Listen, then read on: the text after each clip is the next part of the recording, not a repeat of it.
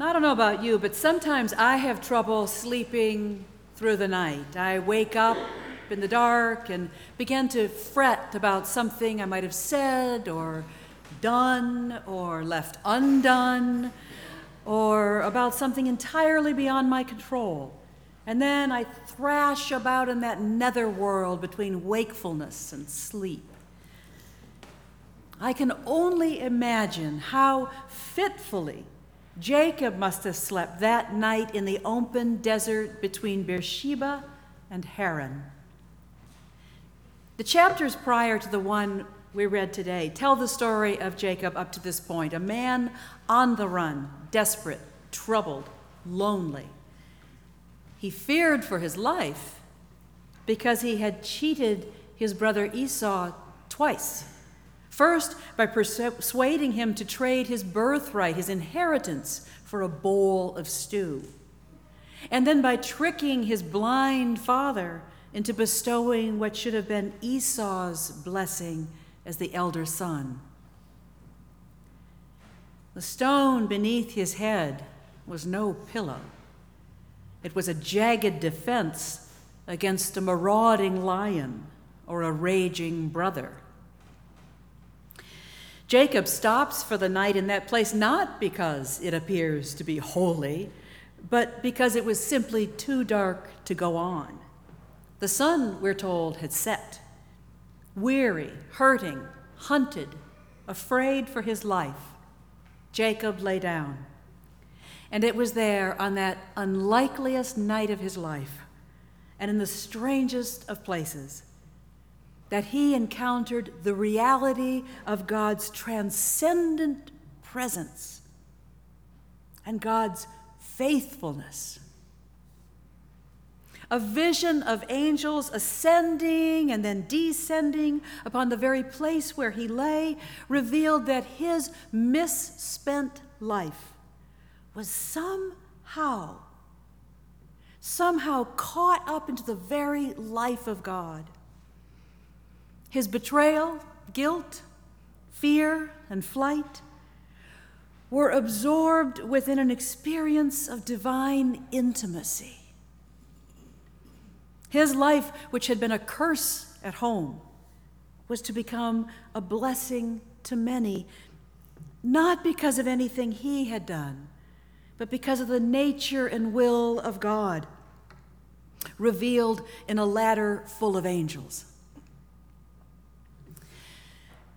Brother Robert Lesperance tells of a true story told to him by a friend, a therapist and fellow retreat leader, who specializes in treating veterans uh, suffering from post traumatic stress disorder.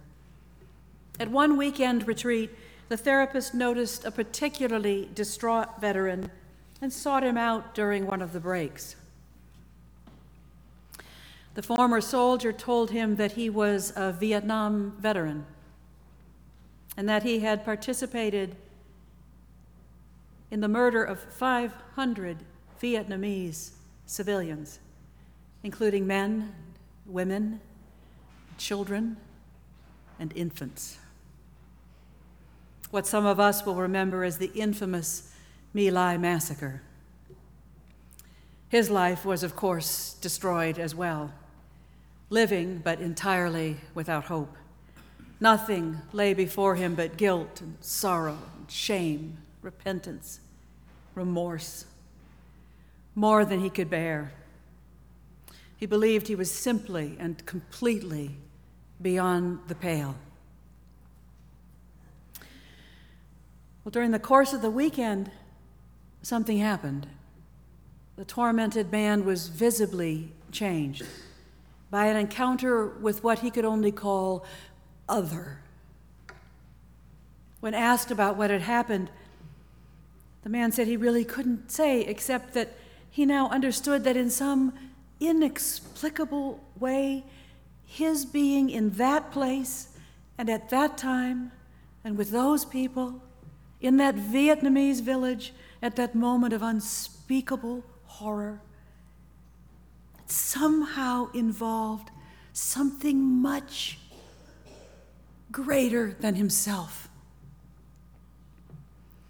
Now, this understanding, me,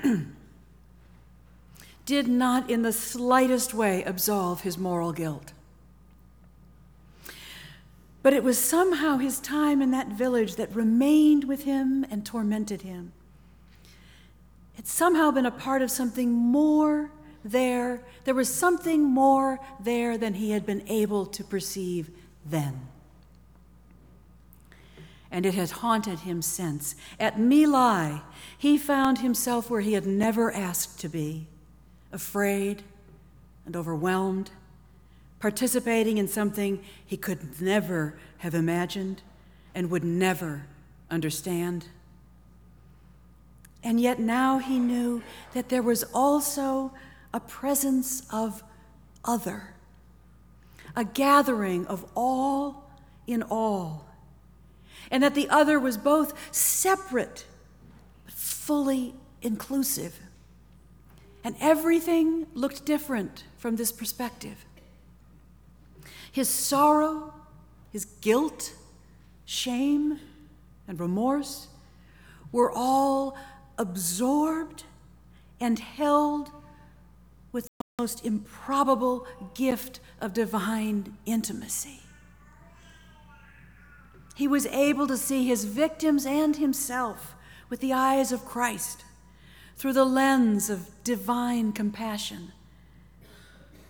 Surely, in the eyes of Christ, My Lai should never have happened, any more than the daily atrocities we see in our morning paper and in which we find ourselves complicit.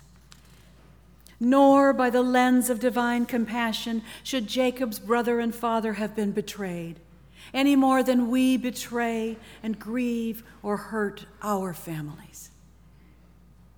And yet, Jacob and the Vietnam veteran had been assured of a reality truer than our own brokenness, our own sin, complicity, and failings. And that is the faithful and abiding presence of God, constantly taking up into the divine realm all that hurts, divides, threatens, and destroys, and returning only dignity justice tempered with mercy, abiding connection, unfailing hope, unfailing love, and perpetual hope. It would be years before Jacob would take hold of even the first rung of that reality. Instead of returning to make amends with his father and brother, he continued to flee to his mother's country where he would himself be tricked and bound in servitude to his future father in law, whom he would in turn betray, and then to flee once again, this time to the land of his father, his home, the place which God had promised in the dream to deliver.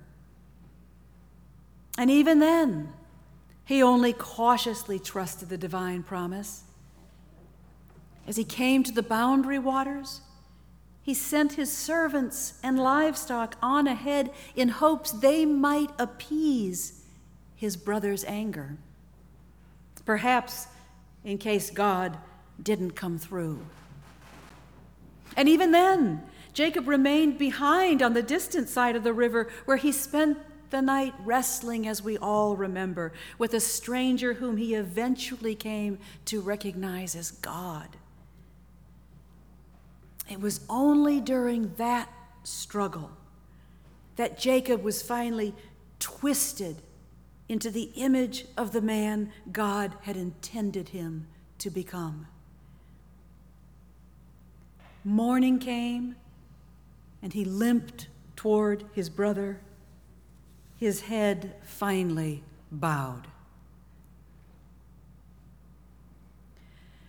When Jesus speaks of the weeds among the wheat, his listeners understand that it's not until the fruit is heavy on the grain that the harvesters can distinguish between what is life giving, wheat, and what usurps life, weeds.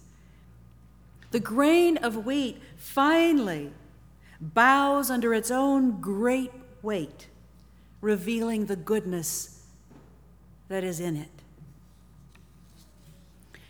Jacob approached his brother on his knees. remorseful, offering the heavy fruit of his life, the blessings promised and delivered to him.